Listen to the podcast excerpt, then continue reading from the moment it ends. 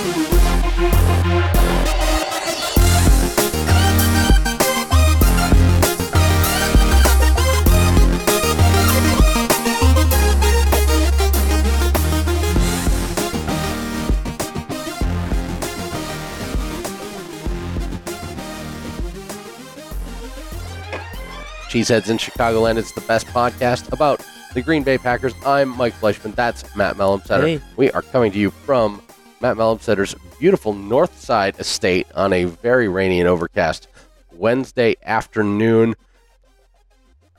Matt, when I was when I was a little kid, I thought that I was going to be a Ghostbuster, Okay, yeah, and you apparently thought that you were going to slay dragons. yeah. No, I when I was a child, when I was like six or seven, I wanted to Yep. change my name to Silver Dragon Slayer. that's very Uh, good. And so, you know, I, I always thought that I would I would traverse uh, our land and time to a, to a place where dragons rule the world, but only I could overtake those dragons, to become the king of that uh, universe.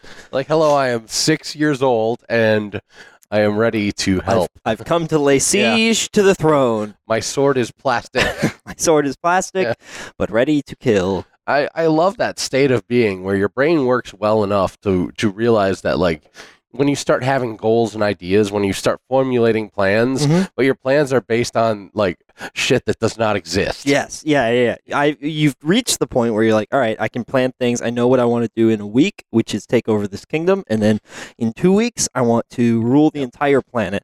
Um, but you still don't realize really what is is is out in the world. What do you mean there are no dragons? There's no dragons. There's no kingdoms that I can rule. Just a bunch of adults wondering what they're going to have for dinner. That's all the real world is. Yeah, that's why I I actually exist in the VR world now. Do you actually have you ever tried VR? I've I well I've only uh, when I was in California they they built this um they built this, this Star Wars VR like thing at Disney and and we went and we got in and and you would you'd strap on basically a computer to your back and a VR headset and Right. they'd give you a gun and you were you would walk through a maze that's about the size of our, my house but it's been blocked off and constructed so that like in the VR world you see these walls and the walls are there and you can reach out and touch them. Yeah, them. you have the same impediments. you have the same impediment it, like everything is really there but it's you know just a box instead of a, a, a robot drone or just a so it was it All was right. it was very interesting you shot a lot of fake people that didn't actually exist they were they were fake um I've seen amusement parks do this thing now where they're taking like their old normal ass roller coasters yeah and putting VR headsets on oh people god to like give them virtual reality experiences while they ride roller coasters. And I like roller coasters, but I'm not sure i think i if I like if I like virtual reality.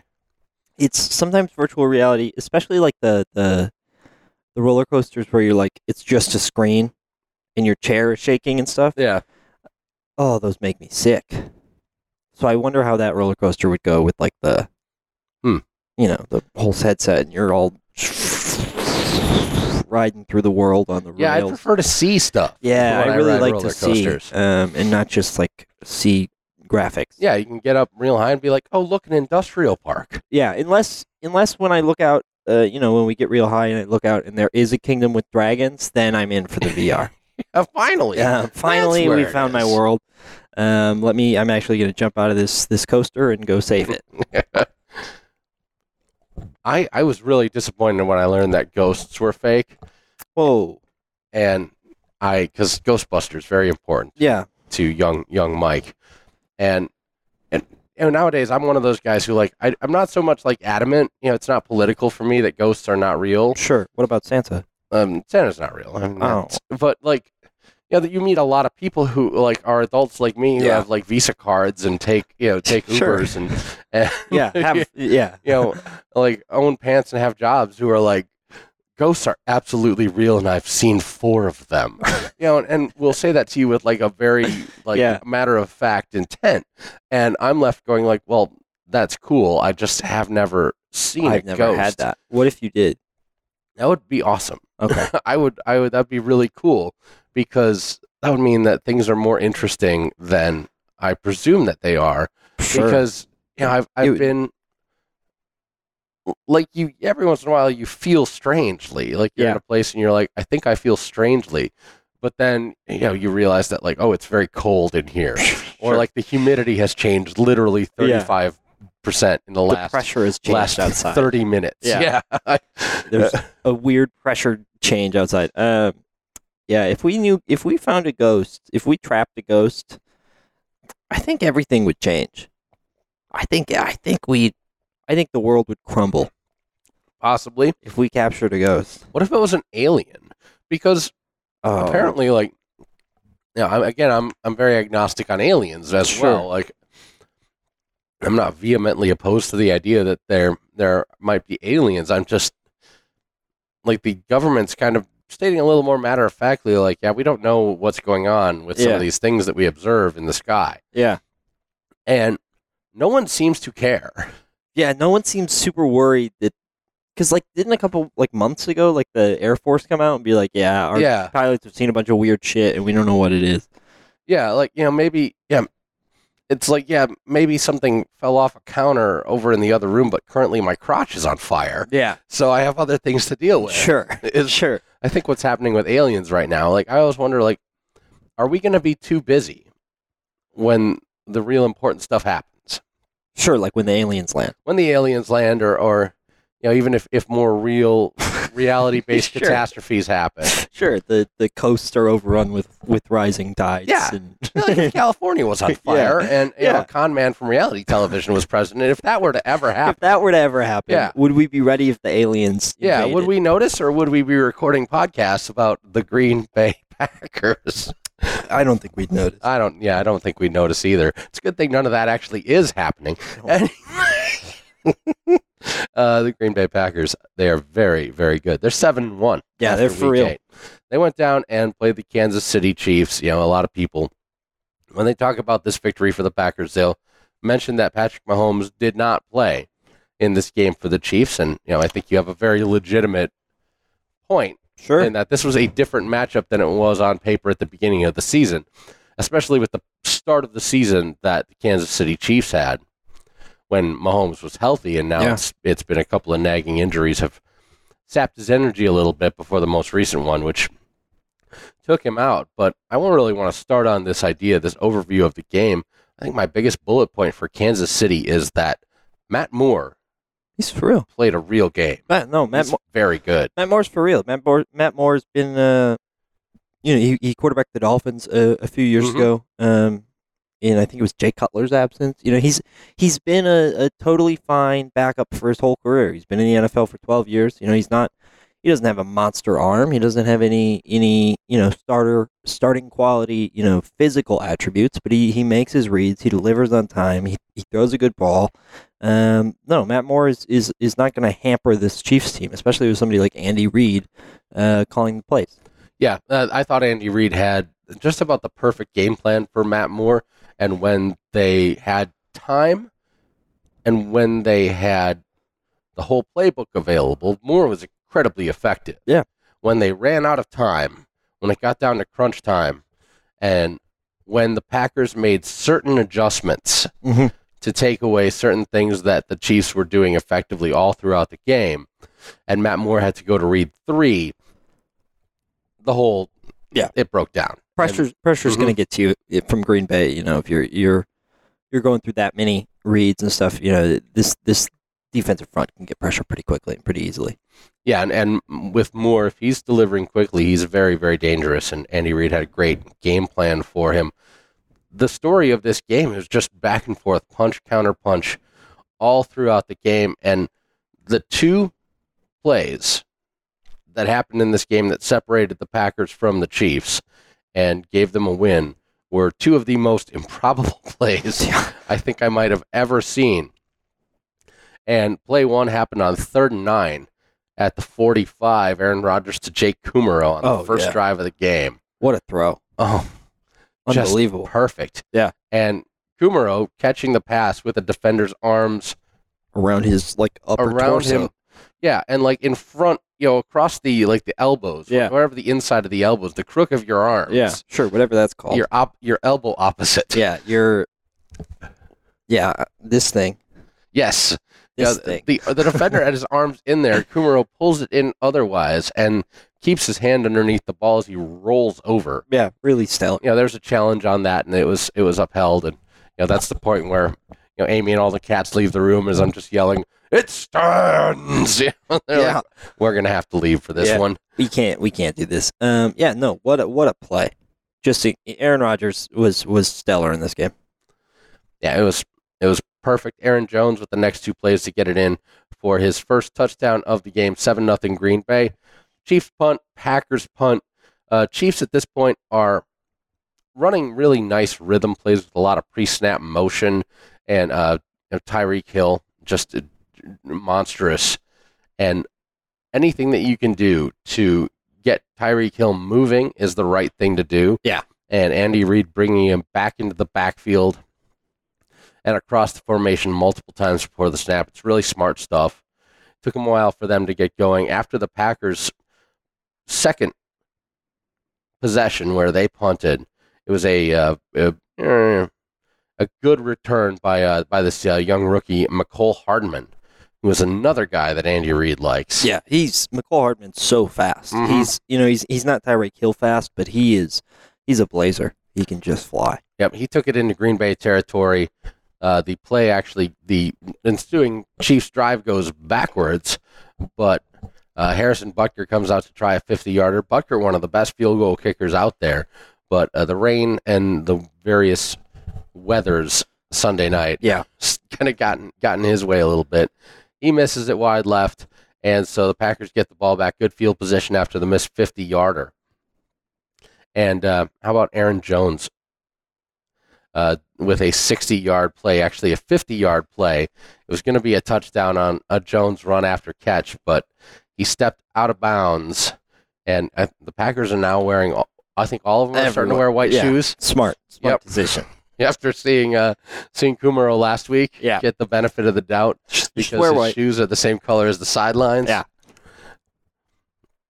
But um, in instead, you've got uh, Jamaal Williams punching it in after a pass to Allen Lazard from the ten gives to the one, and all of a sudden, Green Bay's up fourteen to nothing on Kansas City.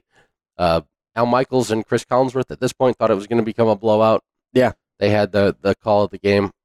I love listening to Al Michaels. He's great. He's so good. It's not. He's not Kevin Harlan, who's my favorite sports play-by-play Mhm. guy out of anyone for any sport. But Michaels just outside of that weird shit he said about Harvey Weinstein last year, where all of a sudden, like there was some kicker or punter or someone or a quarterback who'd had a bad week, and it was around the same time that like all this stuff was coming up about Weinstein, Oh like my god. like very real world stuff about Yeah. Weinstein versus like a kicker or a punter who had had a bad game. Yeah. He's like, you know, here's this guy who's, you know, maybe only Harvey Weinstein's had a worse week than Jesus him. Christ. Yeah, Yeah, well, I mean, he wasn't wrong. Harvey Yeah. did have a worse Yeah, week than know. the punter, but I think by a, a Yeah. lot. I well, I guess Yeah. a, a lot of other people had bad weeks. sure. Other than that last year, like Michael stays completely within himself, completely within the game. That's why that's why he's so good. Yeah. Anywho, at this point, yeah, it's fourteen or nothing, and immediately Kansas City wakes up and actually gets things going. Uh, Shady McCoy is the running back right now, and gosh, Matt, foreshadowing. Was it last week that I was talking about McCoy and ball position, how he holds Yeah. the ball when he runs? Weird, weird. More on that later. Welcome back uh, Shady McCoy. Yes, indeed. But uh, you look at how this offense works. You know, Tyreek Hill, short left pass for five yards. Kelce for 18 yards. Ty, you know, short to McCoy for four yards. Tyreek Hill for 14 yards. Five yards, four yards, two yards, and then Tra- Travis Kelce with the touchdown pass from the Green Bay 29 to get their first score. Green Bay punts on the next possession, and then Kansas City gets it right back, goes 62 yards again for another touchdown. Kevin King, again, a bit of a slow starter in Yeah. games. Kevin King plays better in the second half than he does in the first. Yeah, and he he, he struggled a little bit in this first half. Mhm. Um, he was he was on Tyreek Hill for a big chunk of it. Um, just it's so hard to keep up with Tyreek Hill. Yeah. It's so hard to keep up with Tyreek I think the Hill. Packers were trying to keep their defense fresh by not just putting Jaire Alexander on Yeah. Tyreek Hill. My armchair defensive coordinator take would be just put Jaire Alexander on Tyreek Hill. yeah, and just say follow him wherever. Yeah, and just shut him down.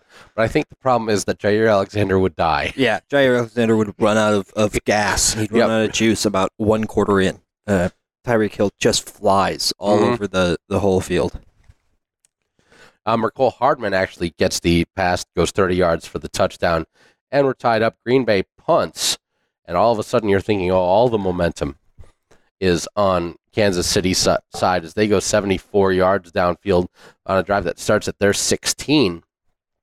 Again, with this little stuff that then moves into mid-range stuff. Yeah. Andy Reid is so good at this little stuff, little stuff, sideline, sideline, downfield. Yep. He's so good at He'll- this tempo and, Yeah, and, and y- pacing.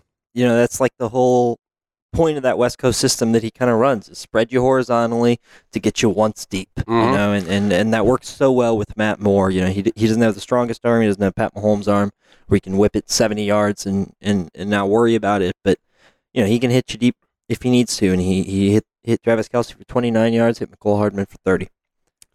Look at this stuff here on the 74 yard field goal drive. McCoy off the right end for six yards.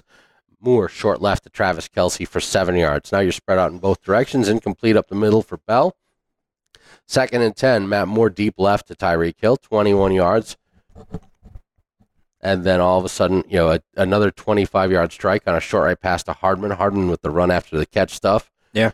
Uh, talk about having a type when Brian Gutekunst has a type. Yeah. Brian Gutekunst type is is tall, tall, reachy, jumpy. Uh, Andy Reid type is smaller, fast. Yeah. Good route runner. yeah.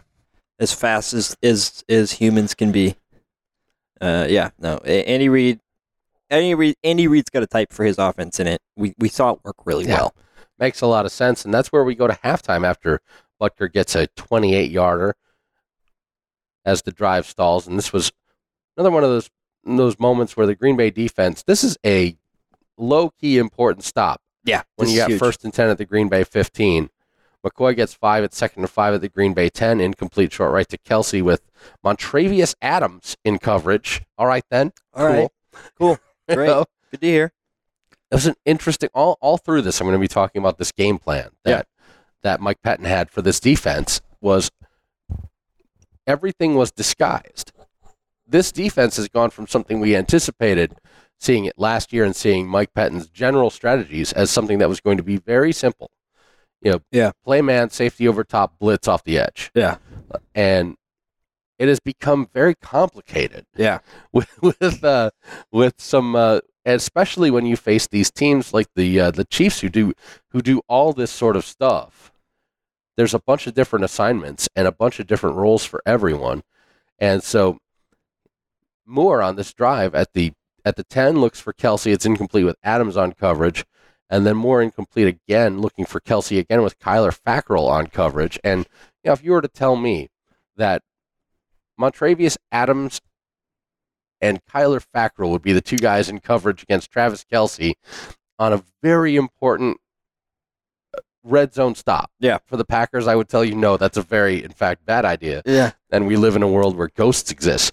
But instead, it settled for a field goal, and Packers go into the locker room just down three. yeah. It, you know, instead it works. What we saw was was you know a lot of putting six guys up, double doubling up in that A gap, putting two linebackers in that A gap, blitzing bringing only three in pressure and dropping everyone else back, but those three were constantly changing. Whether it was you know a defensive tackle and two linebackers off the edge, whether it was uh, two inside line two inside linebackers and a end, whether it was you know anybody on that line can pressure, but also you know Preston and Za'Darius are so good in coverage that they don't have to just bring pressure every time. They can drop back.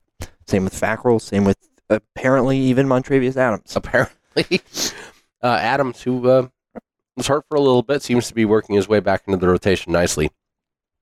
Another low key defensive stop comes at the first possession of the second half. Chiefs are up by three points. They get the ball to start the second half. This was you know, remarked upon by the broadcast crew again of like this is an important thing to maintain momentum Mhm. for the Chiefs, and instead drive stalls before.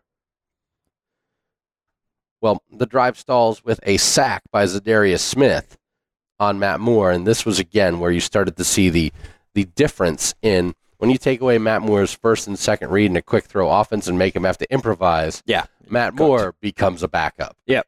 Instead of instead of a you know a confident replacement level starter. Yeah. Which is exactly what he looked like in the first half. Yeah, and that's what he is. You know, if, if you're if you're running a, a, a system for him and he's cru- he's cruising, he's in rhythm, he can be a very solid uh, replacement level quarterback. But yeah, you're exactly right. You ask him to improvise and throw downfield and make something happen.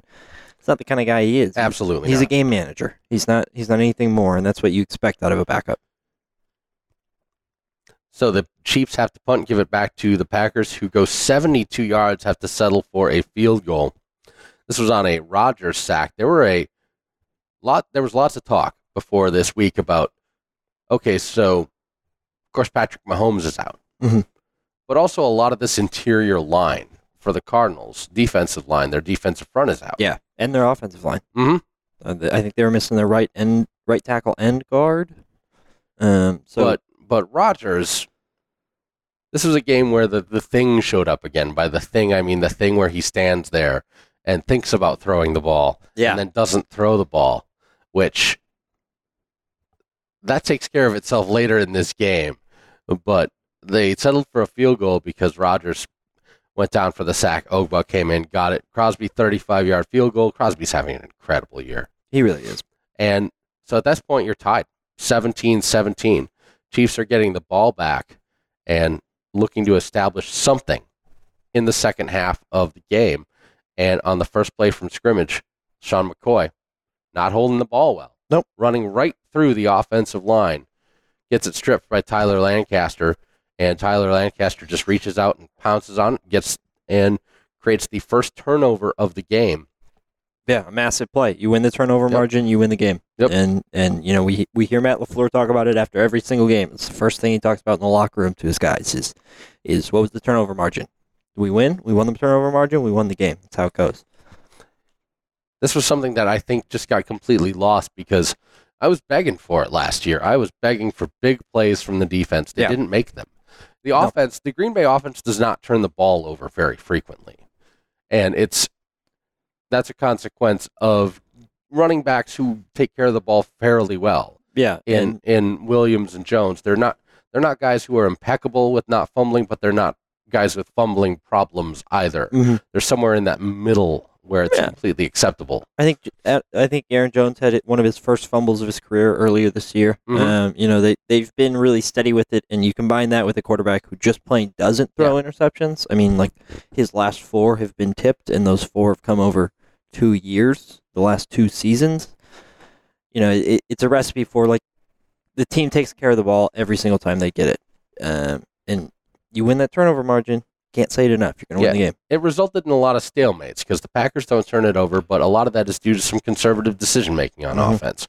Rodgers would much rather punt than throw an interception or try and force a throw. Yeah. On the defensive side, you have to give an offense like that favors. Like you just, even the Patriots, who you talk so much about, like their beautiful offensive system, like their beautiful offensive system didn't beat the shit out of the Browns this week No. their ability to take the ball away from those idiots who run the Browns. That's what Yeah. them beat the shit out of the Browns. Well, I mean, if the Patriots didn't have an offense, you know, if they hadn't scored a single point all year, they'd be like they'd be four and three. I think. Yeah. Their defense has scored enough points that they would be four and three without any offense, without ever having run an offensive play. They're that good, and if you you have a defense that can make plays like that, you can win games without needing an offense. If you combine an offense into it, you can be seven and one. Did you see Baker Mayfield literally pitch the ball to Yes. guy in the middle of the line? I turned my television off. Yeah, I was like, oh my god, what play call was I that? stood up, I turned my TV off, and I went to go do my chores. Like, well, fun time is over here on Sunday afternoon. Anyway, Packers, McCoy coughs it up.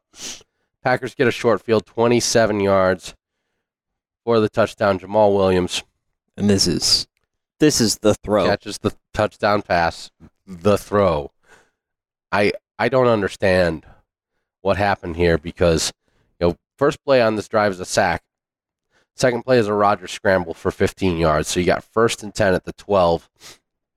Incomplete. Aaron Rodgers scrambles for 9 yards. Third and 1 at the 3. And Yeah, who the heck knows what happened? No one. Aaron Rodgers is falling to his right. He's literally falling. It's not like he's He- being escorted down. No, he's being He's tackled. falling. He's being tackled. He's falling. He's being tackled, and he just kind of like flicks it, like he doesn't extend his arm. It's, it looks like his elbows pinned against his uh like side, and he just kind of flicks it with his wrist, um, and lands a perfect ball into a tiny square in the back of the end zone. Uh, to a, a diving Jamaal Williams. You know, after the game, The very, very back of the end zone. the very very back corner. It, it it couldn't have been caught by anyone but Jamaal Williams. It was a f- perfect throw. Um, you know, after the game, they asked him like, "Were you throwing that away? Did you see something?" And he said, um, "You know, he thought he'd give Jimmy a chance to go up and get it, but if not, he saw a, a jersey flash in the back of the uh, end zone." Running behind Jimmy, and he thought, you know, if Jimmy can't go up and get this, then that guy will get it. He thought two different things while falling over. Yeah, he went. Oh, I got it. Yeah. Well, give it a shot here. I'll, I always listen to Rodgers like post game stuff, and it's uh it's insane the thoughts that he has Yeah. while playing the game. Because you know, uh, you've played a sport before. I've played a sport before. I have. I don't think I ever had a thought while playing I- a it's sport. entirely instinct. It's Yeah. pure shut brain off, go. Don't think, just do. And it's you know it's crazy to hear Aaron Rodgers go through like, well, this is what was happening in the left side of my brain. This is what was happening in the right side of my brain, and in the upper channel of my brain, this was happening. And so I decided that out of these calculations, I could make the throw and we'd be safe. I knew I had one guy, but I knew he was covered.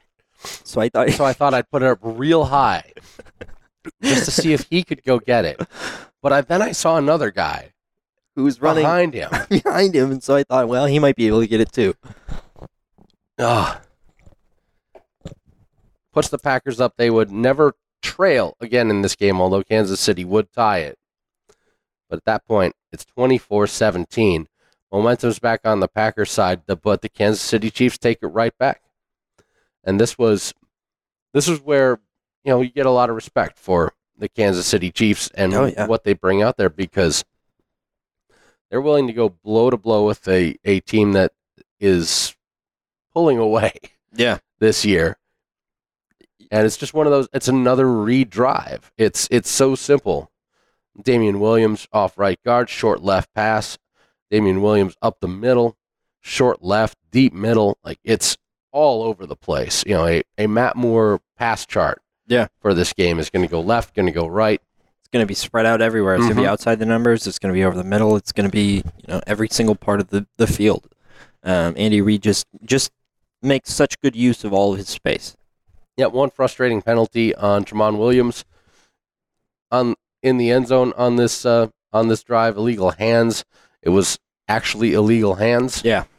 I I grant I grant you that that occurred. Yeah. Uh, first, slapped him in the face. yep, first and goal at the three, and Damien Williams runs it in. LeSean McCoy as was out of out of Andy Reid's good graces at that point. Yeah, I don't think he saw another snap the rest of the game. Yep. So Green Bay gets it back. And first and ten at the twenty-five, Aaron Jones up the middle for eight yards. This is where this is where I'm so impressed with how Matt Matt LaFleur Yeah. is using these two running backs this year. Early on in the game, they'll start with Jones, they'll give Williams time, then they'll bring both of them in. Yeah. And then they'll then they'll sub them in and out. And that means at the end of the game, when you need first downs, when you need runs to win, Yeah. you've got guys who are ready to do it. You've got two guys who are warmed up fresh. You know, Mhm. it's it's it's it's really hard if you don't get a bunch of downs and then you come in in the second half. You know, you, you get all juiced up for that first snap, but then if you sit on the bench for a while, you know, if Aaron Jones starts off and he gets all the carries in the first two quarters, and then you ask Jamaal Williams to come in and do some stuff in the third, you know, he's going to be cold. It's going to take some time for him to get into game rhythm. You play guys throughout the game, you mix them up, you lighten their loads a little bit, you split it between them throughout the game. You're keeping them warm, you're keeping them ready, um, but not using them so much that they're worn out by the time that fourth quarter comes around. Aaron Jones catches this pass from Rodgers. It's just a little swing out. He's got blockers in front of him. When that ball hit Jones's hands, I said to my television, "Fuck you, he's gone." Yep, he's gone. Yep, He's gone. And he was gone. He's he's there. There was a point in this run where he just it looks like there's two Chiefs about to catch him, and then he just kind of like glitches about eight yards forward. Yeah. and it's like, what gear did he just hit? He just er, he was running so fast, and then went, oh, there's people near me, and is so far gone. I, Aaron Jones, he's been unbelievable this year. He, he was the offensive player of the week this year, uh, or this week. Um, he's he's stellar. And Jamaal Williams, up until that point, was the hero of the game. Aaron Rodgers and Williams on that connection. Then all of a sudden, Aaron Jones says, "Like, actually, let's let's not just be tied. Yeah, no, it's mine. let's now. win." Yeah." And oh man, and you, you, you we we'll, we'll get into this at the end of the this last Packers drive, but Aaron, Aaron Jones has showed special. you has showed you what he can do in space, Yeah. which the whole idea of the Packers run game is to get Aaron Jones into space. Yep. And with Davante Adams out, the idea in the pass game now seems to be to get Aaron Jones into space as well. yeah, I Option option B there is becoming very very dangerous. um third and five Packers last drive. Um, you know they were talking about what what do we what do we run to get this first down? What do we do? We need a first down here, and the consensus between Rodgers and LaFleur was throw it to Jones, just get the ball to Jones, and so they run a little pass short, a little short out to Aaron Jones, picks up eight yards. You know he he's become not just a dominant weapon in the the run game, but a dominating weapon in the pass game, spread out wide in the slot, working out of the backfield, all of it. Chiefs get the ball back. Of course, at this point, they need a touchdown to tie. Field goal isn't going to do them any good. When they get the ball back, there's eight minutes and two seconds left in the ball game, which you're thinking like, okay, that's a lot of time left on the clock. Yeah. And the Chiefs get a first down, you know, real quickly. They get a first down within uh, within the first minute of this drive or thereabouts, and so they start slowing down a little bit, Mhm. thinking we're going to grind this drive down. And immediately the Packers defense makes a third and three stand. And, A nice play by Chandon Sullivan. you know, one of the reasons that that McCoy fumble was so important is that Reid didn't put him on the field again. Yeah. So you've got Damien Williams who, like, no offense, Damien Williams, but you're just not shading McCoy. Yeah. Third and three at their own 40 yard line, you know, driving for a touchdown Trying with, to kill clock. with more than five minutes left. Yeah. Like that's a LeSean McCoy situation. Yeah. But instead, you have to you know look for Kelce Sullivan on the coverage. Shout out Chandon Sullivan, and so Colquitt has to punt the ball away. And with five minutes and four seconds left on the clock, Kansas City has to be thinking we're going to get the ball back. Yeah. And the Packers are going to come out in I form or something and just run the ball up the middle. Uh, the Packers ran the ball up the middle, except Aaron Jones decided that uh, that they were going to win the game. So Jones up the middle for six, Jones up the middle for two, Jones off right tackle for four, first down. That has taken down under three minutes. Jones off the right end for nine. Bashaud Breeland, I think, got hurt on that play, Mhm. and they had to take their timeout at 2:52. Jones up the middle for five on second and one. Timeout number two by Kansas City. First and 10 at the 28. Jamaal Williams comes in up the middle for two. And then Aaron Jones comes right back in after catching his breath, three yards. Two minute warning hits, second and five.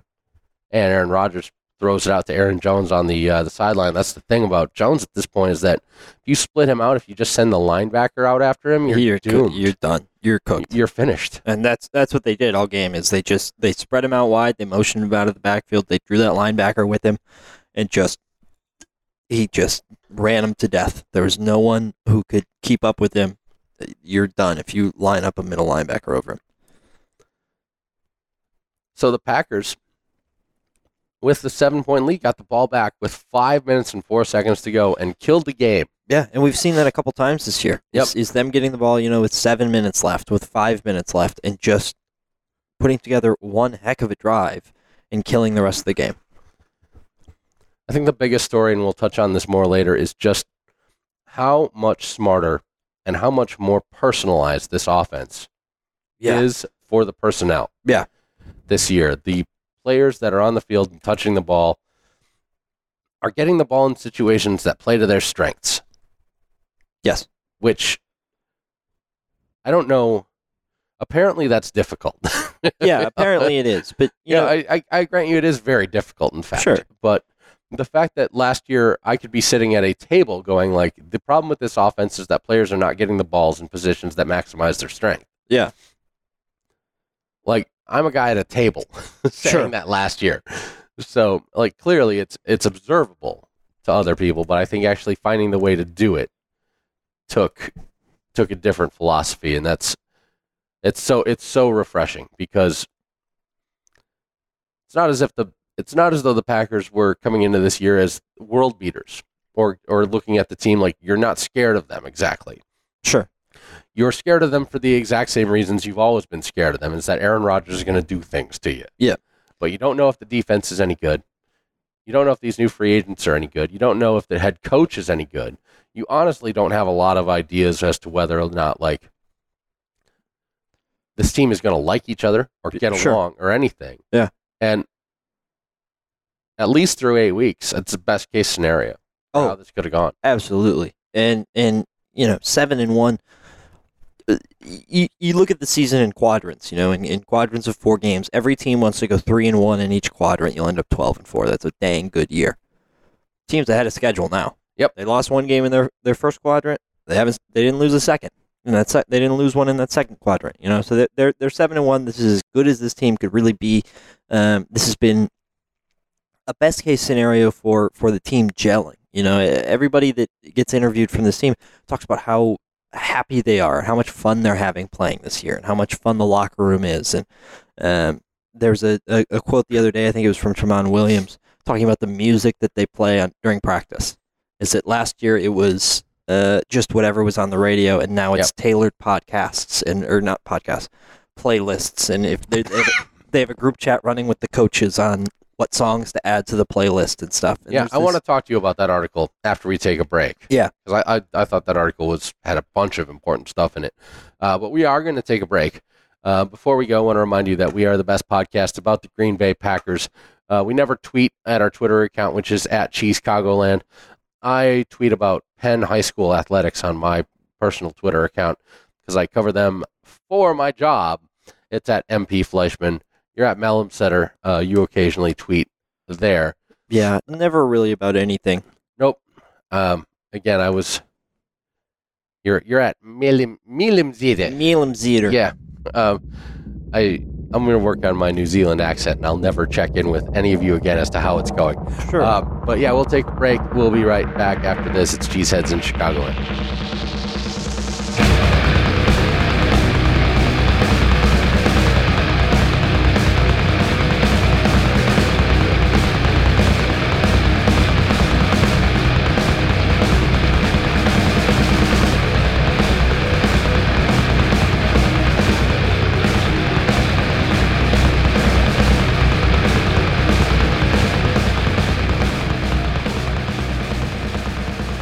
It's Cheeseheads in Chicagoland, the best podcast about the Green Bay Packers. I'm Mike Fleischman. That's Matt Malmsetter.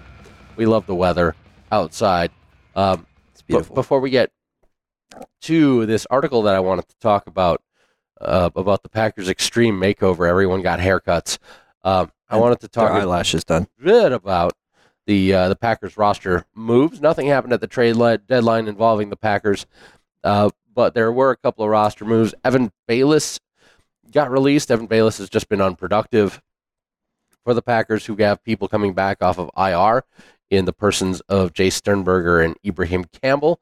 They also have uh, Tremon Smith, who uh, returns kicks, and he will be doing that in place of the also released Darrius Shepherd. Yeah, I'd, I'd expect the Packers to bring Shepherd and Baylis back onto the practice squad. Um, 'cause I, I yeah, Shepherd will clear waivers, and Baylis Yeah. most likely will. Yeah. Um, yeah, neither of them have showed enough for any other team to pick them up, so I'd assume they, they make it back to the practice squad. Um, but Tremon Smith back, it's the kick and punt return duties uh, under his belt. Um, we'll see what the, the move is regarding uh, Ibraheim Campbell or Raven Greene, you know, if the physically unable to perform in the, the IR later, because I think this team needs secondary help. Yeah, right now, of course, they've been slowly working Robert Tonyan back to health. It's still kind of unclear what happened to him. He landed on his uh, his side and has disappeared from the Packers' uh, active roster for a while. Yeah, he made that one terrific play and then was, was out the rest of Mhm. the game after that. So no no real idea what happened to him, but without Baylis behind him, you have to be thinking the Packers are either anticipating the return of Davante Adams or Jace Sternberger. Mhm. But the secondary right now, yeah, they could use they could use a little bit of help. Will Redmond, I like him, he's fine, but uh, Darnell Savage is back, and that's very important. Um, I want to get right to this this article that was published on the Ringer by Robert Mays on October 24th. So this this came out just a couple of days before Sunday's game, and it goes over some of the some of the really incredibly basic stuff Mhm. that an, a coaching change and a change of team personnel did for the Packers. Yeah. And some of this stuff, Matt, it's it's so basic that it it's it's almost it continues to baffle me how Mike McCarthy held on to his job for so long when you hear about some of the incredibly basic stuff that that was kind of left by the wayside or never thought about it it just seems I'm rambling but I want to put like a a, a, bullet point on Sure. top of this I want to put a chapter heading on it Okay. and think that chapter heading is that I don't think Mike McCarthy gave a shit about what his players thought No, I don't think so either. and that's not going to work No, it, it, you know, a work a workplace, a workplace environment's going to be more productive if everyone's excited to be there and you know is is is having a nice time while they're there. You know, there's this quote from this article about how like they weren't playing re- like rap music last year; they were playing like the Madden soundtrack. Yeah, the the Alexander quote is uh, um, is we was not playing rap music like that last year. We were playing like the Madden soundtrack, which is hilarious. He, uh, he follows it with, "I was like, this ain't gonna get nobody hyped. What are they doing?" Yep. um, and yeah, and, and that's the that's the culture shift. Is Za'Darius and Preston Smith showed up to work out, and there was nothing playing, and so they talked to Matt LaFleur and were like, "Hey, can we play this song?" And he was like, "Yeah, of course."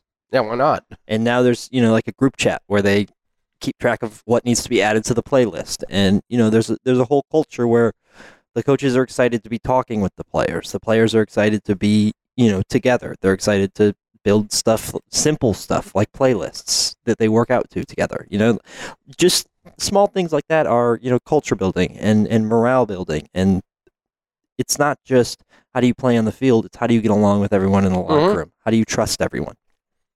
Another small thing is that around the, the practice facility and around the, the stuff that these players are around all the time, everything on the walls was from the Packers' glory days.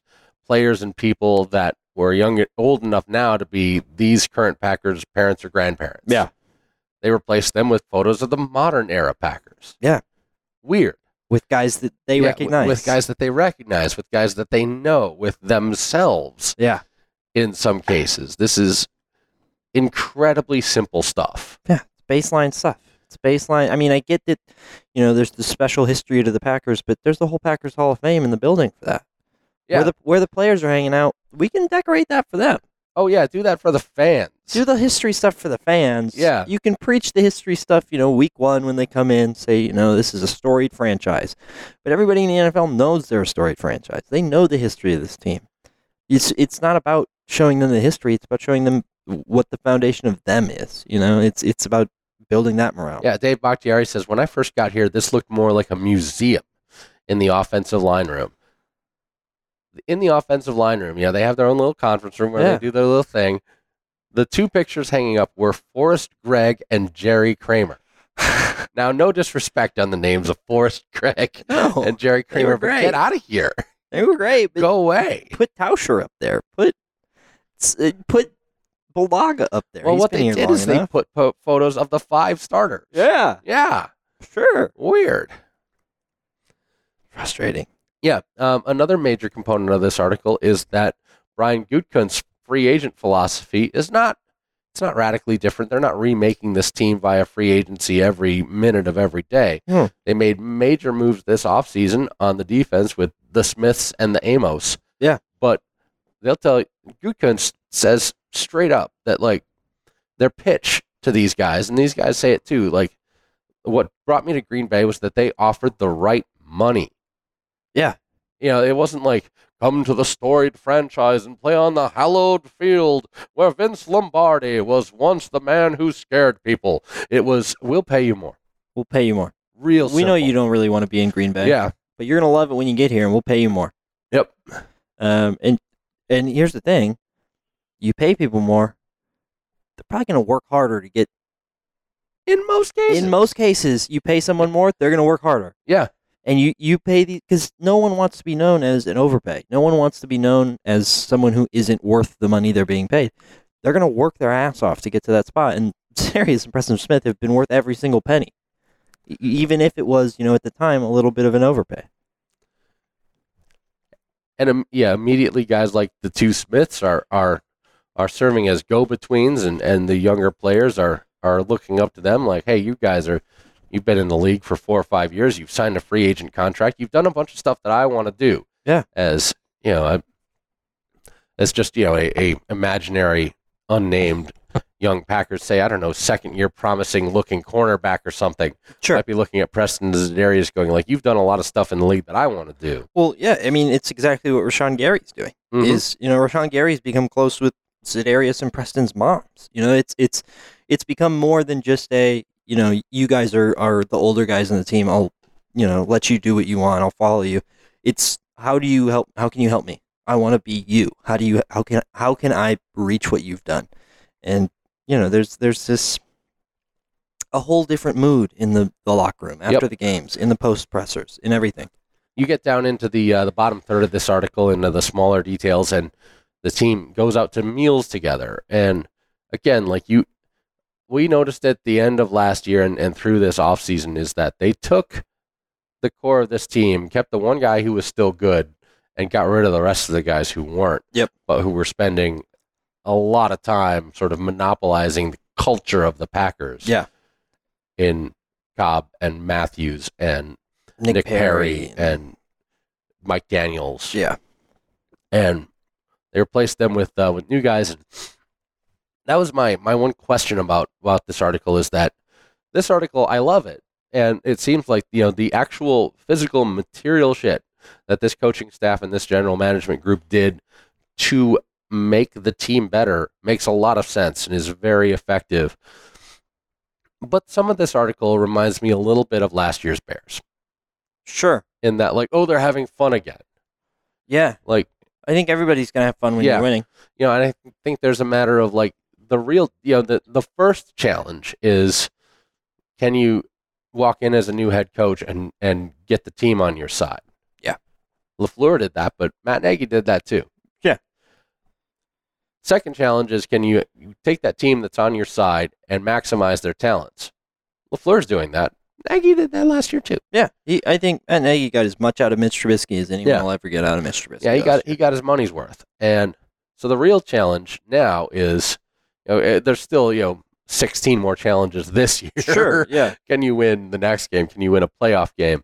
And what can what how far can this team go? But when he comes back to next training camp next year, what's the attitude then? All these guys are a year older. Maybe the season ends in deep frustration. Maybe it Yeah. ends really well and everyone's happy with how it ended.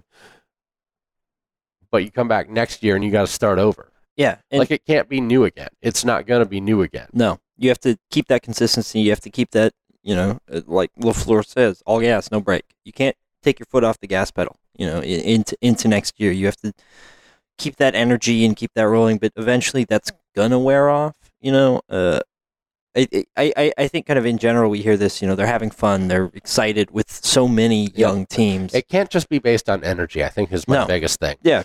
Um. Yeah. I won't name names, but you know, there's definitely like we in Indiana high school football, we know of a couple of football coaches who you look at their coaching record. It's you know they've been at five different schools in the in their 20 year career. They have a four year window. You know, Yeah. They come in, they turn around a team. Everyone loves them. Everyone's psyched up.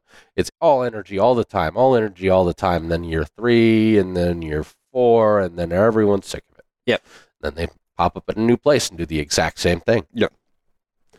And you know that to me is like, I think the way that you prevent that from happening is you have that accountability and you find a way to maintain focus and build good habits that aren't just about like you know we're just gonna like you know we're just gonna run the engine in the red until we run out. Mhm. like that doesn't seem to be the team's attitude this year. No, you know, I look at the Patriots, like somehow, like they're still fired up after running the same four plays for the last century. yeah, the same the the same for running out, running out, running out Yep. on a deep post. Done.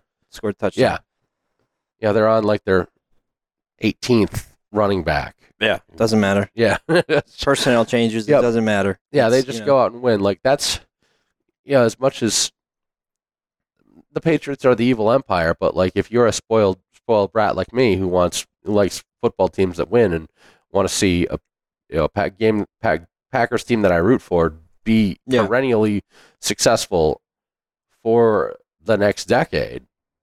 Like the question is, how do you get it? You know, everyone wants to have an answer for that, and Yeah. yeah, I'm, I'm curious to see what Matt LaFleur's answer to it is, and whether or not it's correct or not. I, I I think such a big part of it is in that second year is coming out and being successful. And you know what we've seen with this Bears team is they've come out and flopped. And I think that if you know this this Bears team came out and was good through week four, you know, it was four and zero, it was three and one. There's a certain type of energy about that. you know? Yep. But if you know this Packers team comes out and all of their their looks that they played last year, they're now, now they're all scouted and they don't come out and they come out and they don't change a single thing and everyone knows the play before it's coming and they just get beat down. That fun and that energy can't carry over, you know. But if you're winning a few games, you're getting started on a hot foot. It kind of does. There's this excitement building just from winning and winning and winning. Unless you win too much, I guess maybe I don't know. Then and also, you know, the the the double doink last year for the Bears destroyed Matt Nagy. Yeah, It it, It- it, made him it ruined into him. a different person, it ruined him. and that's very funny, but also it's kind of sad. That I bet that that he dreams of that every single night. Oh, it's it seems to torture him. It really does seem to torture him, which is again sad but also funny.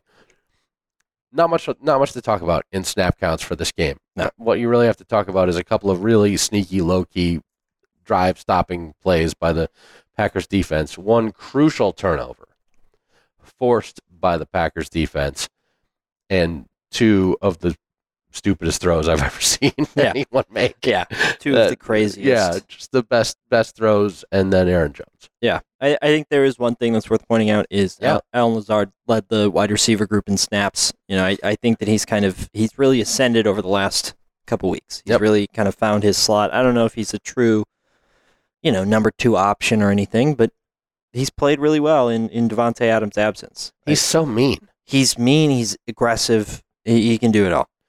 Yeah, I was talking to my dad last night, and you know, my my dad, a, a great Packers fan, and he, he he's one of those guys who really wanted Jake Kumerow to be successful, Mhm. but then like Allen Lazard has kind of stolen his stolen his heart a little bit. Yeah, in that like you know we're both just like wow he's mean. he's mean. He's really mean. He's tough. Yeah, He's excited to catch the ball and then smack you in the face.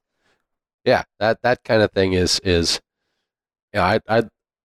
I'd like to see. I'd like to see Jake Kumerow do that too, because uh, you know, Allen Lazard pretty big. Jake Kumerow went out small. No, Kumerow's like six four, two Yeah. something. You know, he's he's he's big too. Lazard's just Lazard's almost got a tight end body. He's so big. Alex Light had to spell both Bakhtiari and Bryan Bulaga in this game. Whatever's going on with Bulaga seemed to be in the hand area. Yeah. Which um, I don't think anyone's too worried about it. Some sort of tape job or split Yeah. that they, im- you know, immobilizer that they could not quite get taped up. Um, He ended up coming back, so Yeah. it's not a worry. when it's the thing about Alex Light when he comes in, he's kind of like Lucas Patrick or I don't know Allen Lazard in that he plays really mean. Yeah, he's fine. He, Like he- as soon as they brought him in, they like ran straight up the middle yeah, and, And- just called these plays that like let a guy come into the game and immediately not have to face a pass rush. yeah, just bowl over guys. Just get them on Yeah. their back foot, and then you can throw when they're a little bit scared of you. Uh, shout out to Tyler Lancaster who forced that fumble on one of his 11 snaps on defense. That's a that's a Good big use time time. play. Uh, Kyler Fackrell got more snaps than Rashan Gary. Um, I actually like that against the Chiefs I think it'll vary. because uh, you can you can fool Rashan Gary. Yeah. Because he's a rookie who goes too fast. Yeah. And that that's just that's an easy calculus. I'd rather that R- Rashan Gary were better than Kyler Fackrell get those snaps. Yeah. Um, Kyler Fackrell still his his brain. You can watch his brain turn off at times. Yeah. He had a free run at Matt Moore Mhm. in the backfield. Matt Moore like did a thing. Made the only move that I've ever seen Matt Moore make Yeah. on the football field, and Kyler Fackrell stopped. Yeah, Carlo. Oh, oh no.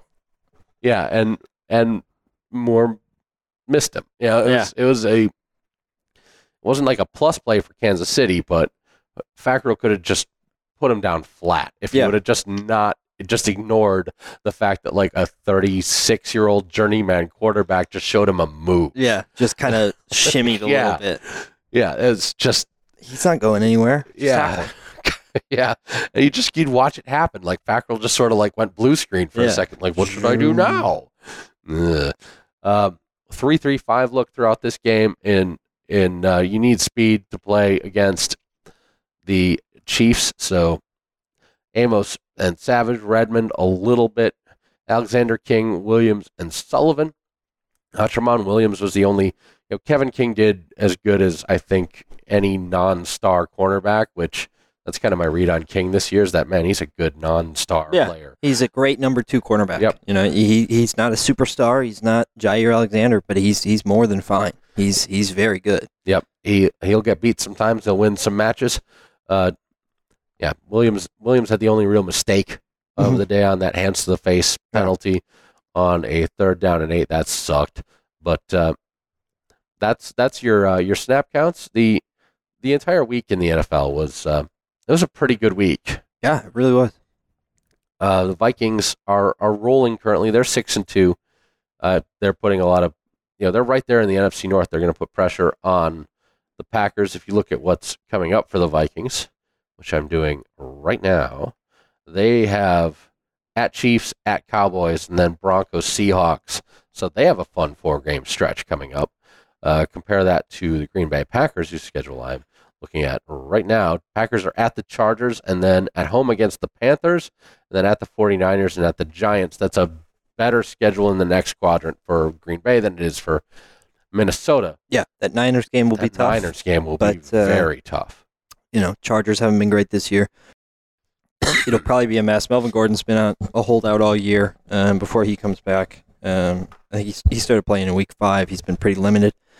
Um, 12 rushes, 8 rushes, 16 rushes, and 8 rushes. Um, so he, you know, he hasn't been super effective this year. He hasn't been been playing a whole bunch.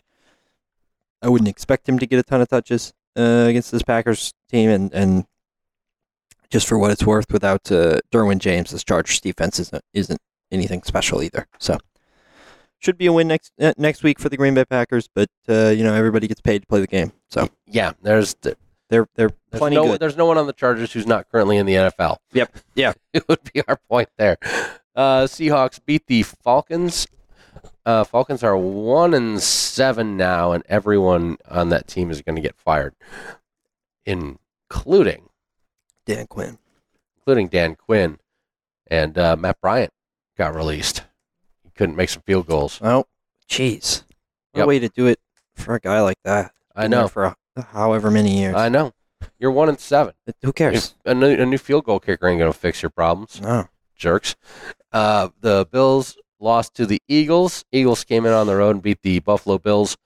Um, God, the, what are the Eagles? Are they good? They're good, I think. Okay. Yeah, I think they're fine. Carson Wentz is great. Um, their offense has been able to be fine, uh, despite you know guys popping in and out of there. Alshon Jeffery's an all right wide receiver. Mi- Miles Sanders has been great out of the backfield. He's finally started to find a rhythm. Um, so they'll, they'll be okay. I think they'll make the playoffs and they'll make a push.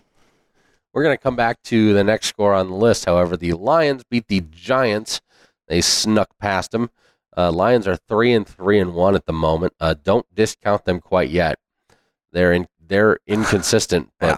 there there's talent there. Definitely. The Titans beat the Buccaneers, and uh, the Titans are getting getting the ship righted. The Buccaneers had four turnovers from Jameis Winston. I I can't say enough how much this guy does not belong in the NFL.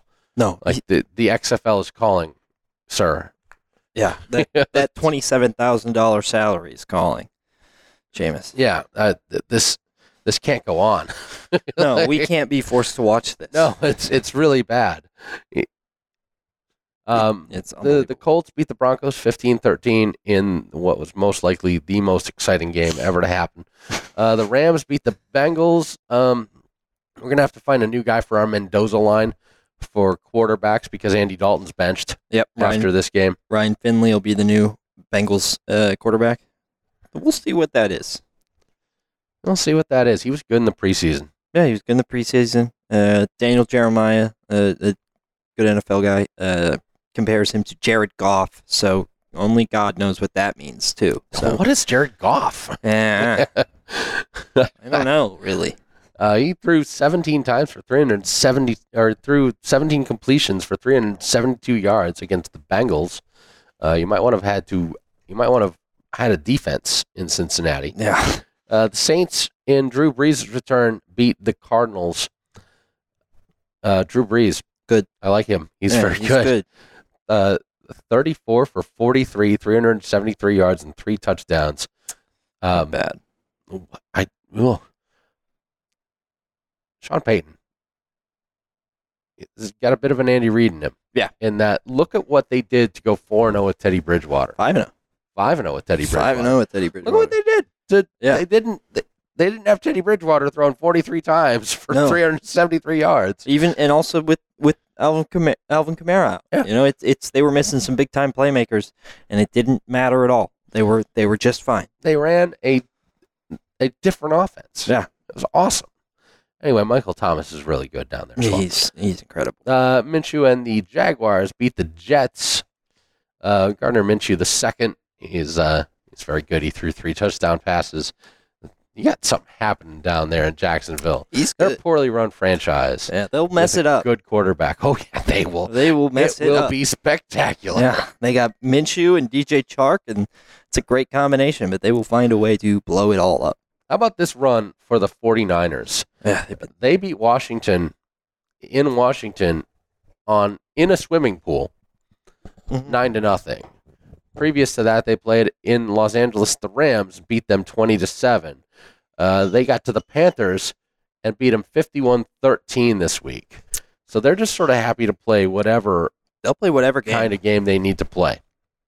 Yeah, Kyle Shanahan's been uh, incredible this year, coaching that team. His, his offense, you know, Matt LaFleur, uh, related kind of guy. You Yeah. know, they run a very similar system. Matt LaFleur uh, worked under Kyle Shanahan for a while in Washington. Um, they're familiar with each other. That- That'll be a big matchup. Uh, Niners Packers, uh, but this Niners team just really, really, really good. Patriots beat the Browns twenty-seven to thirteen. That game was over in four minutes. Game was ugly. That was terrible. That was awful. Browns are embarrassing. At one point, the Browns had turnovers on three straight snaps.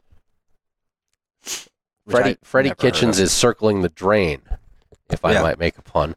Um, the Texans beat the Raiders 27 to 24 after Deshaun Watson escaped a tackle, got kicked in the face, readjusted his helmet. covers his eye with one hand. yeah, and threw a touchdown pass to Fells to Uh, win, to win the game. In, in stel- unbelievable. telling you about Deshaun Watson. Yeah, he's really good. I am mentioning Deshaun Watson, and the Steelers beat the Dolphins. Um, Mason Rudolph. I don't know if this guy has a career as a starter in the NFL, but he has a few things that differentiate starters from backups. Yeah, And one of them is the ability to confidently throw on a rope to accurately to both sidelines, Yeah. and he can do it. which is yeah. Uh, he, he throws a couple of deep balls real well as well. He's he's not afraid. He's got a quick release. Uh, there there are things that Mason Rudolph can do.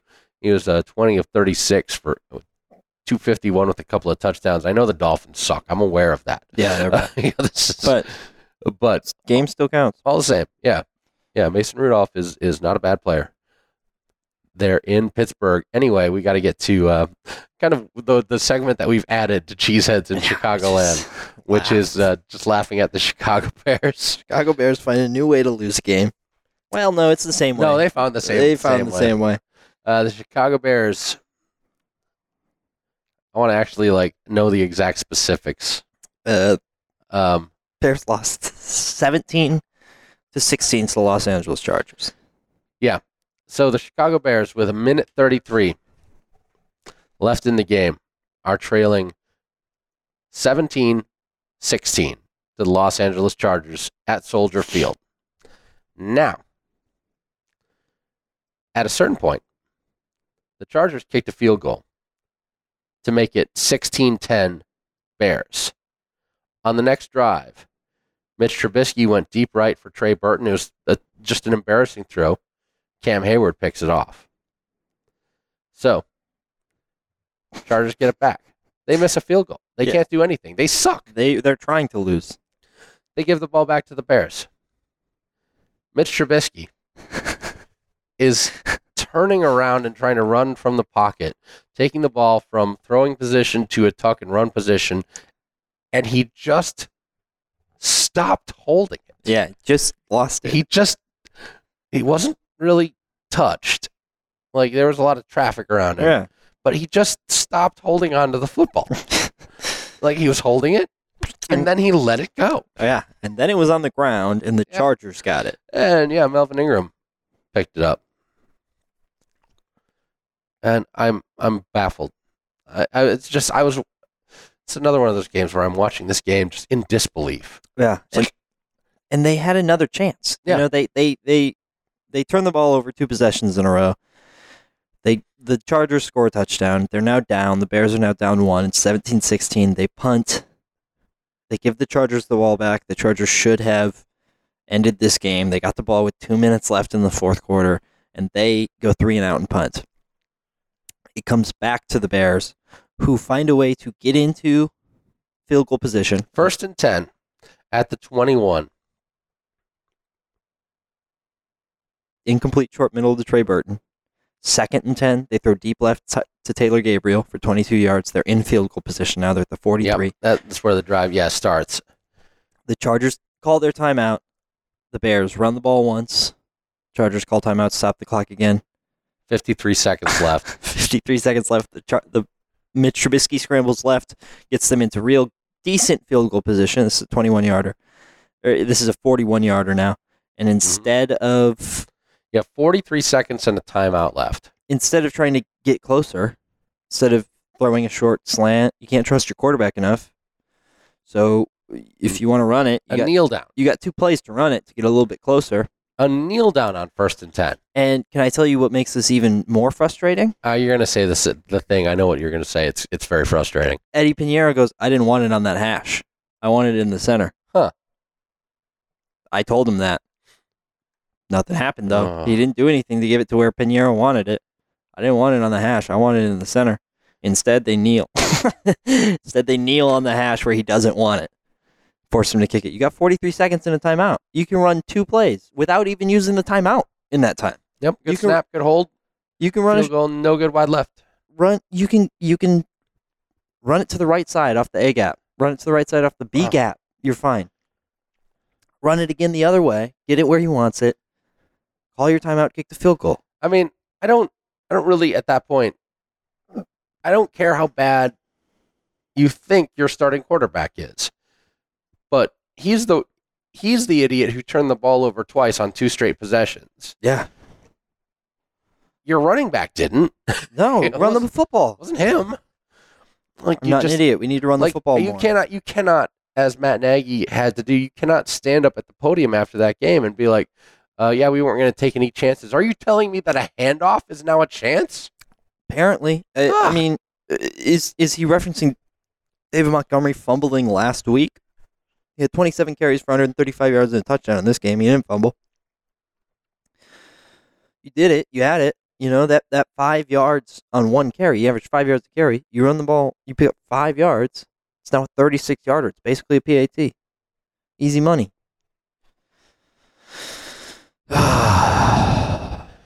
It's very funny. I mean, It's it- funny. It's yeah. it's so frustrating to watch bad football, though. It's frustrating to watch like dumb, stupid Yeah. football. Um, yeah, I came into the year every every everyone was talking about the Bears were a Super Bowl contender. It's Super Bowl winners. It's gonna happen. No, no, it's not. No, it's not. The, one issue was not the kicker last year. It was the entire offense. Now their scouted looks out on you. Bye bye. That and I, I what I've appreciated about the Bears this year is that they are baffling people who are paid a lot of money Yeah. to analyze football. Like when you when you've got a couple of people sitting in the booth on that game going like, "Shit, I don't know, man." Yeah. Oh my god. like there's a lot of real talk happening at the end of that game. Oh, Like, man, I don't know. and on on Twitter, I see so Not many. sure what that was about. I see so many tweets like every couple days from, you know, football accounts that are like quoting an anonymous NFL scout. I can't understand how Mitch Trubisky is still playing. I can't understand why the Bears are not running the football. I can't understand why they're doing uh, basically every single thing that they do. That's troubling. It's it's troubling, and we're already hearing the uh, the the seat heating up for Matt Nagy. Chicago fans, Chicago organization, not exactly a patient organization. And again, like we we dwell on this a bit because you know we, we enjoy we enjoy dwelling on it. But yeah, no, I enjoy Bears the- fan. the the Ryan Pace legacy, ev- everyone was very very quick to be like, oh, you know, the the Ryan Pace era has begun. Let us sound the trumpets and wave the flags. He's been there for a while. He traded up to draft a quarterback who is the most obvious bust. Yeah. In the NFL, like we, I mean, I'm sorry, but we are talking Jamarcus Russell levels of of bad. At least, at the very least, Jameis Winston level Yeah. bad. I, you know, I don't, I don't think, I don't think Jameis is is Jamarcus Russell level bad, but Trubisky is is just getting worse. the ball falls out of his hands. yeah, I mean, it just it's it's like that to me was that to me was the deciding factor. Of you know, like- like like when Shady McCoy is is running between the tackles with Yeah. the ball a foot away from his body. Like you don't see the field again in that game. Like no, when you're just standing in the pocket trying to turn out and escape, and the, you just straight up do not take the ball with you, yeah, bad. you're done. Yeah. you're, you're Uh, finished. projected totals this season for, from ESPN based on Trubisky's season thus far: eleven touchdowns, seven interceptions. Uh, Well, some of these plays too, like you know, you like a lot of people be like, "Well, this is all Trubisky." Sure, Yeah. he sucks. I get he's it. all, the the He's play ver- design is he's very bad, but they're throwing to Adam Shaheen. yeah, He's terrible. they're That's not a secret. You're throwing to you know, Trey Burton, who's who can barely move. He's Yeah. so injured. Allen Robinson is good and healthy. and and zapped by being Yeah. He can be triple covered on every play, and you're not you're not going to hurt your defense. Tarik Cohen is so fast; he's able to teleport. yeah, Come doesn't on. get used. Come on. I mean, these schemes are awful. Like they have no draft picks. Like the whole. The draft pick that they traded to the Raiders has a chance to end up in the top ten now. Oh my sweet Lord Jesus! They if they if they continue at the pace they're on, that'll be a top ten pick. Um, yeah, I mean, and and that makes that Khalil Mack trade now look like the Raiders fleeced them. You know, I mean, with where the Raiders have gotten to without Khalil Mack, a totally fine team that beat down on the Bears. Um, and you add in all those picks that the Bears gave up. And I'm not. I'm not down on Khalil Mack. I'm not. I'm certainly not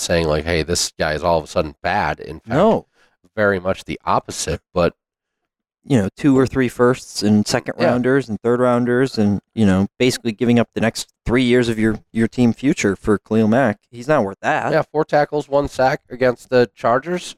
That's fine. Chargers aren't fielding an offensive line right now. Yeah, I mean that's fine. Like they're- it's not all star numbers. He hasn't been electric. Yeah, and he, that was the one sack. They sacked Philip Rivers once. Philip Rivers can't move. Philip Rivers is slower than I am. He's a statue. It's it's like you cannot have that much money on the defensive line. Yeah. And let Philip Rivers stand there. Yeah. It's you just It's just it's baffling. I mean, the Packers have scored almost 100 points more than the Bears have this year. uh, Minnesota's scored almost 100 points more than the Bears have this year. I mean, it's just it's remarkable how bad this Bears team is. that will do it. That's that's a good good spot to land. It is remarkable how bad the Chicago Bears are. Uh, we'll be back next week to talk about Packers at the Chargers. That's going to be the uh, the afternoon game on CBS. So we get Nantz and Romo calling that. I love Tony Romo. He's Big he's fan, incredible. big fan of I Tony really like Romo. Nantz too. I hated Jim Nantz and Phil Simms. I thought that was one of the worst broadcast tandems out there, and, and it's because Jim Nantz is uh, Jim Nantz is like a flat, you know, flat glass of Diet Coke, sure. and I think it plays well with Tony Yeah. Romo. I think Yep. Tony Romo Tony so Romo good has breathed new life into that him. it adds like a little bit of dynamic of, Yeah. of you know it, it bounces off of Romo's crazy energy really yeah, well. and I think it was truly a matter of like I think Phil Simms was probably the worst color analyst yeah, working in He a, in a in an in a world that includes Troy Aikman. yeah, yep, yeah. like that was how bad Phil Simms was at that job. So that's yeah, Nan- Nantz and Romo are a lot of fun. Uh, Chargers coming up. We'll be back to talk about it. We are Cheeseheads in Chicagoland. I'm Mike. That's Matt. I will be uh, be back doing basketball. So make sure to uh, make sure to you know watch uh, watch basketball Watch basketball. rrsn.com. I broadcast basketball there. I do the IU South Bend games. And uh, tune in, globeradio.org, this Friday night. The Penn Kingsmen begin their postseason play against the Portage Indians. And that starts for, uh, if you're in the Central Time Zone, that will start at 5.30. We have an hour-long pregame show because we like to talk about high school football. Kick off, kickoff is at 6.30 if you're in the Eastern Time Zone. Kickoff is at 7:30. If you're in other time zones, kickoffs are happening at whatever time it is in your time zone. Uh, cheesehead of the week. Oh, I don't know. Aaron Jones or Aaron Rodgers. Yeah. take your pick. Um, oh my goodness. There's got to be one. It's got to be one of those guys, and I'm torn. I think give it to Aaron Jones. All right, Aaron Jones. Aaron Jones, your cheesehead of the week. The game-winning touchdown Yeah. from Aaron Jones. The the Im- the impossible magic trick touchdowns from Aaron Rodgers, but uh, Aaron Jones. You are the cheesehead of the week. We'll be back next week, and until then, Stay cheesy, baby. all right.